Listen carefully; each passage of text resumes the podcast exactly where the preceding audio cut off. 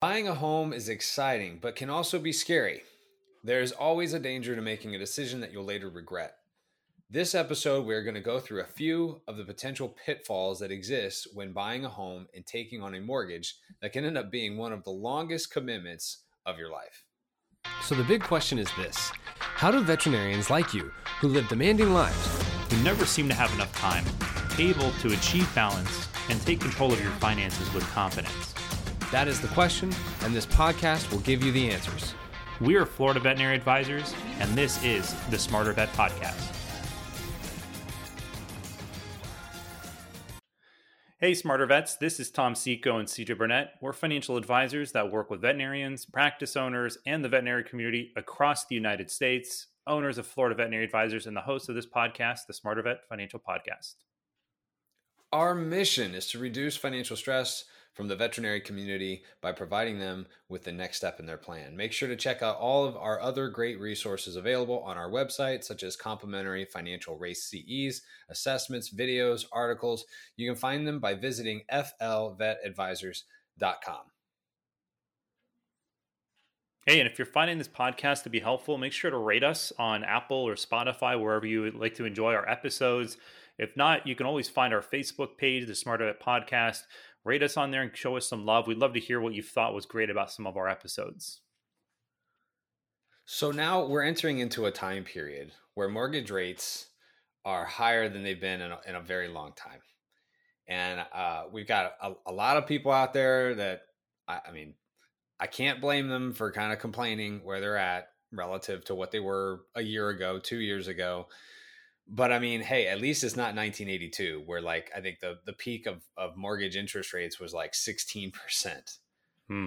Yeah, they were they were hovering in the the double digits. It seemed like there for quite some time, and I think people were like, "Yeah, this is great." yeah, yeah, yeah. It, on the on the other side of it, I believe savings accounts too were were paying like 10, 15, 20 percent. I mean, it's some kind of absurd amount of money as well. All interest rates were were higher, obviously, because the you know the Federal Reserve, for all of you who don't know, the Federal Reserve essentially establishes uh, what they call the risk-free rate, kind of the rate that sets everything else. So, you know, yeah, and you know, 16% in 1982 definitely makes today feel like a discount still. And a lot of the times people ask us like when is the right time to buy a home? Is it you know, well, and they're trying to predict whether the real estate market's going to go up, whether it's going to go down.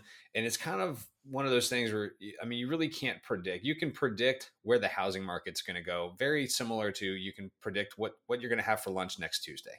Like, unless you're like incredibly anal about what you eat, right? Uh, unless you're somebody that has the same thing every single Tuesday, or you, uh, for whatever reason, plan to go to a specific restaurant next Tuesday for your lunch. Like most people don't know what they're going to have for lunch today, let alone what they're going to have for lunch next Tuesday.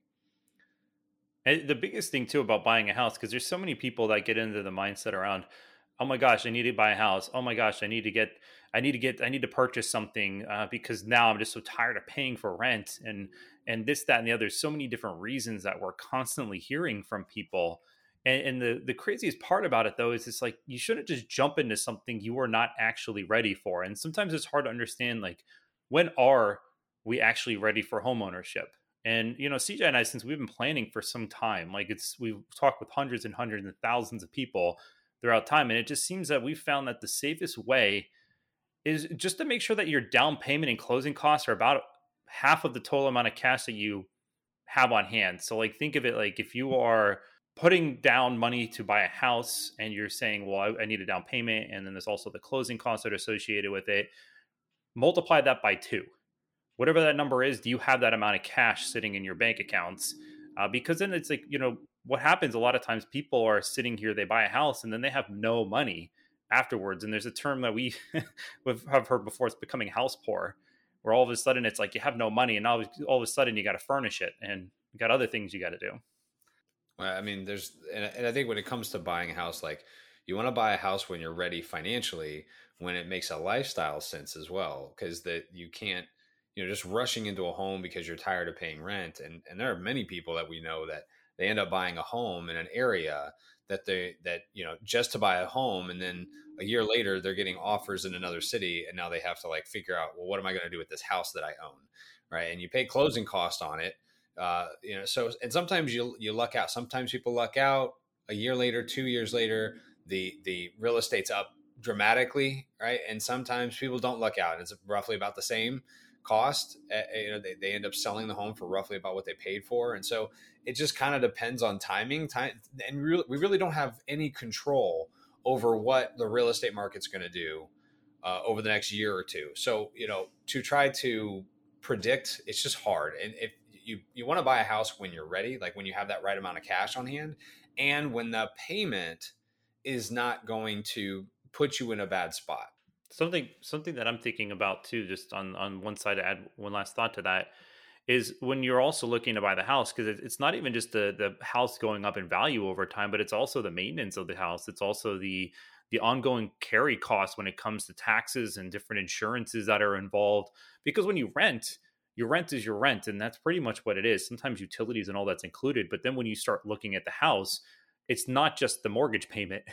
There's more involved so coming to the financial standpoint it's super important to consider that because even after a year or two, if you were going to sell that house, you could be at a loss still. And maybe you saved a little difference, but if you're trying to split hairs from renting versus buying a house in the short term, um, because of your life is not, you know, completely stable where you're going to be at, you might want to be a little careful on that. So let's go through some of the the costs uh, when it comes to uh, whenever you first initially buy a home because some of you who are listening are thinking about buying your first home. Some of you have already probably bought a couple maybe you've bought like 20 right? And, and you're listening to this episode because you're just hoping you hear one little nugget of, of, of thing that you haven't heard before.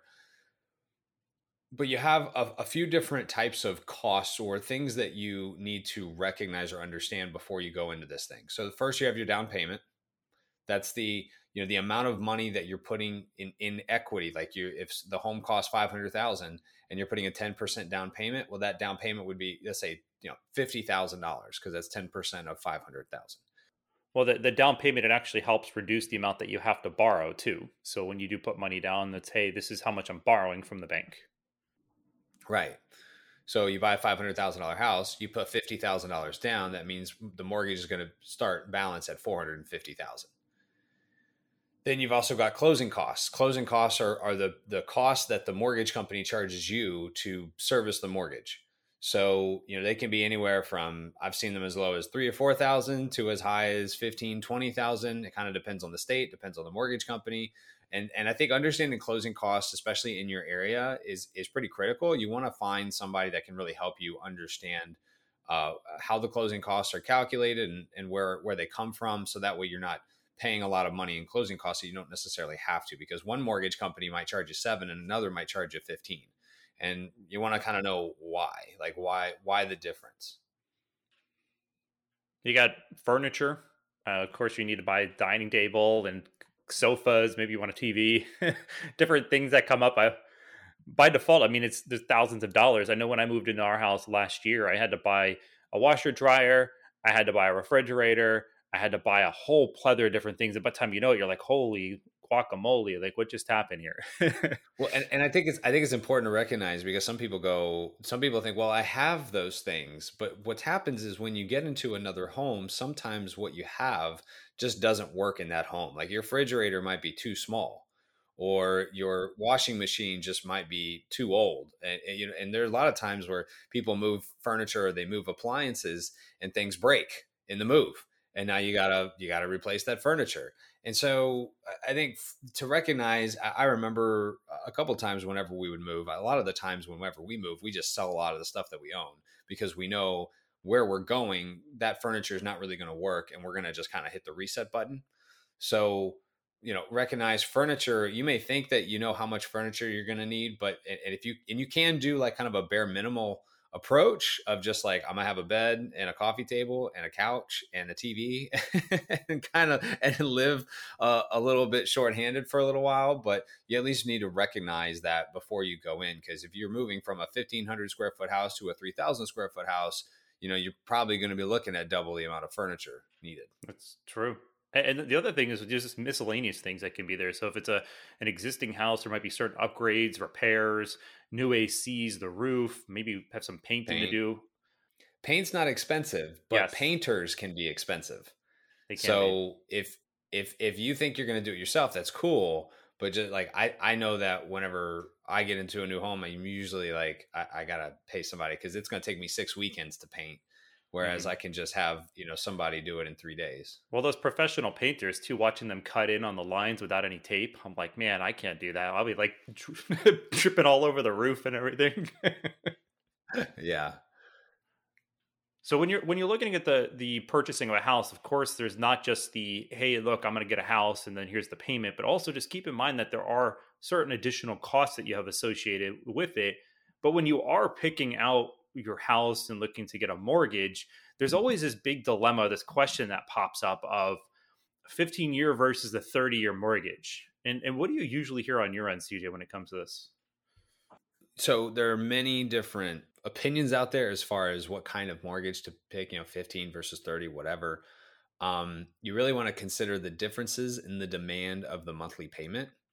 A lot of people try to pick a 15 because they're going to save interest but then they get in year six of that 15 year uh, payment and they they lose their job or their spouse loses their job or they end up having another kid that they didn't expect or like like name something that's unexpected that can happen in life and then that 15 year mortgage right which no, which was normally something that they kind of squeezed into may now actually be something that's very hard to get to and so sometimes, you know, just considering maybe getting a 30 year and then paying it like a 15, yeah, the interest rate is slightly higher. But if you get a 30 year mortgage and pay it like a 15, and then in year six, you need some extra cash flow, you can easily just make the lower payment. You don't have to make those additional payments and, and, and immediately increase your cash flow just purely based on not, not paying the, the payment that you were before. Yeah, it's it's all about flexibility and having control. And I, I, know one thing that on our end, when we're talking with people, it's like you know, depending on your cash flow position, there's always like let's say there's a right way or there's a different way of being able to handle or or, or t- take a, a, mortgage out. So like you know when, when you are taking out we, we always believe that a 30 year mortgage tends to make the most sense for a lot of people due to the fact that it minimizes the amount of required payment that you have to make each month but if you have the idea of wanting to pay it off quicker but then life does happen. You hit a speed bump, things do change, and you need extra cash flow. You have that flexibility, or maybe you want to save that money and have it the ability to be able to not have to work forever at some point or another. You want to start putting it towards your plans. So there has to be a, bigger look at the picture versus just saying, "Hey, well, the 15 year I pay less in mor- mortgage interest." And, and just to be clear, we're not recommending either one. We're just saying consider both sides. You want to consider all sides of not just the payment and the interest that you might save, but also consider the flexibility and the ability to to move and change as life does. Now, you've heard of pity. You don't want to have pity on anybody, right, Tom? Like you don't want to pity. P I T I is something that's commonly referred to with mortgages, and it's principal, interest, taxes, and insurance. It's all of the it's the four things that usually go into your payment whenever your monthly payment because a lot of people just look at they they calculate the mortgage and they go oh there's my payment. Well the calculating the mortgage payment just purely based on principal and interest still leaves out the government who charges you taxes on your property and it leaves out the insurance company which charges you an insurance premium to protect that property. So principal interest taxes and insurance. And whereas principal and interest may you know are kind of predetermined usually in a set amount especially if a fixed if it's a fixed mortgage they usually don't change it change it all. But taxes and insurance those change all the time. I mean tax uh, like uh, especially with taxes like tom you and i both got tax increases this year on our properties right? It's just we get something in the mail and they're like hey we're increasing taxes. And so our payment will increase. Uh, insurance. So i had a pool put in, in and now the insurance company is charging more money on that. So like you really want to recognize that yes, your payment your payment when you first get into a property may be at a certain amount, but if those taxes or insurances, or if the escrow company didn't calculate things properly in your first year, or like as that's happened to a lot of people, we've had clients where their mortgage increases at you know six hundred dollars a, a month because certain taxes changed and like insurance changes and i mean it's very rare circumstance that it's that much but it has happened. So really understanding how the principal interest taxes and insurance works in your area in your mortgage payment uh, with your insurance companies like all those things are are a good thing to kind of investigate especially in the area that you're looking at because then you're not blindsided a year two years three years into your mortgage with this massive uh, hike in your payment because the the mortgage company didn't calculate things the way they should have mm-hmm. Especially when you're buying a new house too because a lot of times the new house doesn't have certain taxes associated with it because they haven't appraised the value of the home yet uh, so those are some very valid things to keep in mind so if you haven't yet, stop this episode and like the podcast page on Facebook. Go to the SmarterVet Financial Podcast on Facebook and like us. Uh, if you're finding this episode to be helpful, pick a friend, maybe two or three, and share this with some other people that are looking to consider buying a house, maybe another house. Um, share this great information with them. So let's move to the down payment because this is another thing that conversationally at, at Christmas parties because you know Christmas is right around the corner. Uh, different places that we go. I know that this is a conversation with clients. Is you know how much of a down payment should I put down? Is it you know should I put down the twenty percent in order to save the PMI payment? Or should I put down the 5% so then I don't, you know, have to come out of pocket that much more cash and just pay the PMI? Now, I know that for a lot of people, they approach this in a way where they say, okay, if let's take a $500,000 home as an example, 20% of 500,000 is $100,000. So in order to get a $500,000 home and not pay PMI, you need a $100,000 down payment to get into that home. If you put a 5% down payment, that's $25,000 as a down payment. That's that's a lot lower. That's seventy five thousand dollar difference. Mm-hmm. So some people say, well, I would rather have the seventy five thousand dollars in my pocket for right now and pay the extra couple hundred dollars a month in PMI. Let's say it's a couple hundred bucks. And mostly because if I if if you had to put down the extra seventy five thousand, how long would it take for you to save the two hundred dollars in PMI to get back the seventy five thousand dollars that you put down? and usually that's an incredibly long time. Like I don't know, can can we do that math real fast? let's let me pull up a calculator. Seventy five thousand dollars. So if I save two hundred dollars a month in interest or in uh, in PMI, because I put an extra seventy five thousand dollars, that means it's going to be it's going to take three hundred and seventy five months. uh, which if we divide that by twelve, let me go ahead and do that real fast.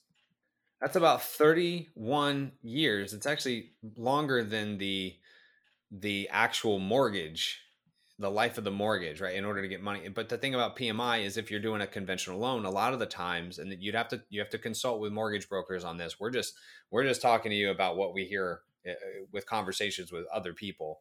But you usually PMI with conventional loans drops off in 11 years.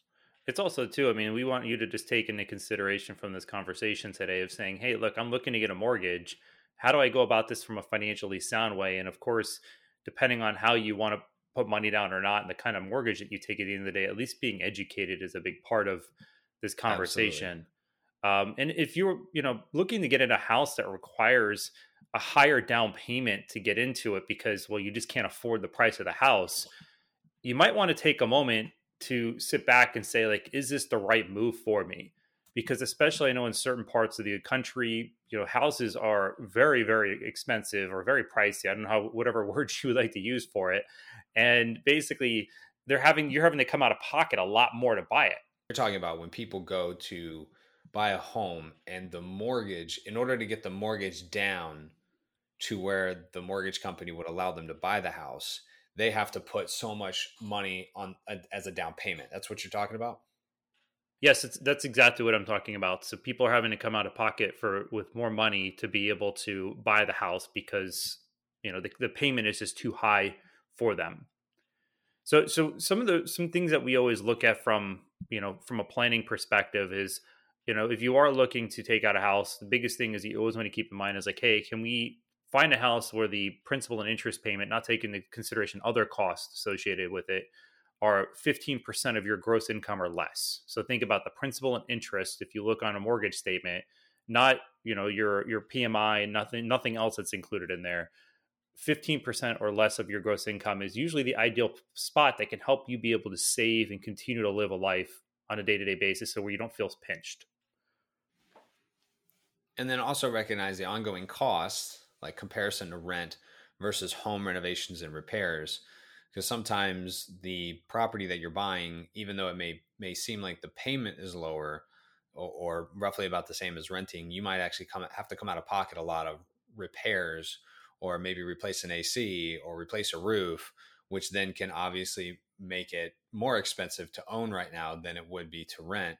And you just want to recognize what kind of financial position are you in? Are you in that position? Do you have enough cash? Can you can you can you do this without putting yourself in a stressful situation where you're where you're up all night wondering whether or not you're going to be able to make the repairs or make the mortgage payment because you know you're strapped too thin we, we hope you like this episode. If there's other ones that you want to enjoy or hear around these types of conversations or things that are on your mind, please make sure to drop us a line through our website. And if you haven't done yet done it, help spread the word about our podcast. Find one, two, maybe three people that you know that are potentially looking to buy a house right now and share this episode with them because I think they might find this just as valuable as you did. This is CJ Burnett. And I'm Tom Seco. Wishing you a lifetime of financial success.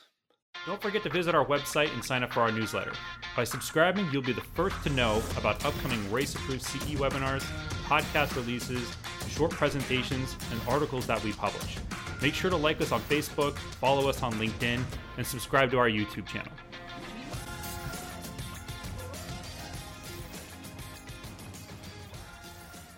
CJ Burnett and Tom Seco are registered representatives and financial advisors of Park Avenue Securities LLC and financial representatives of the Guardian Life Insurance Company of America, New York, New York. CJ Burnett's and Tom Seco's California licenses are 0K79676 and 0K80141, respectively. Security products and advisory services are offered through Park Avenue Securities LLC, a registered broker dealer, investment advisor, member of FINRA and the SIPC, and a wholly owned subsidiary of Guardian. Florida Veterinary Advisors is not an affiliate or subsidiary of Park Avenue Securities or Guardian. This podcast is for information purpose only. Guest speakers and their firms are not affiliated with or endorsed by Park Avenue Securities, Guardian, or Florida Veterinary Advisors, and opinions stated are their own. This material is intended for general use. By providing the content, Park Avenue Securities LLC and your financial representative are not undertaking to provide investment advice or make a recommendation for a specific individual or situation, or to otherwise act in a fiduciary capacity. All investments contain risk and may lose value. Past performance is not a guarantee of future results. The individuals associated with Florida Veterinary Advisors do not maintain specialized licenses or qualifications for the financial services provided to veterinary professionals. Florida Veterinary Advisors is not registered in any state or with the U.S. Securities and Exchange Commission as a registered investment advisor. Submission number 2022 147722 expires December of 2024.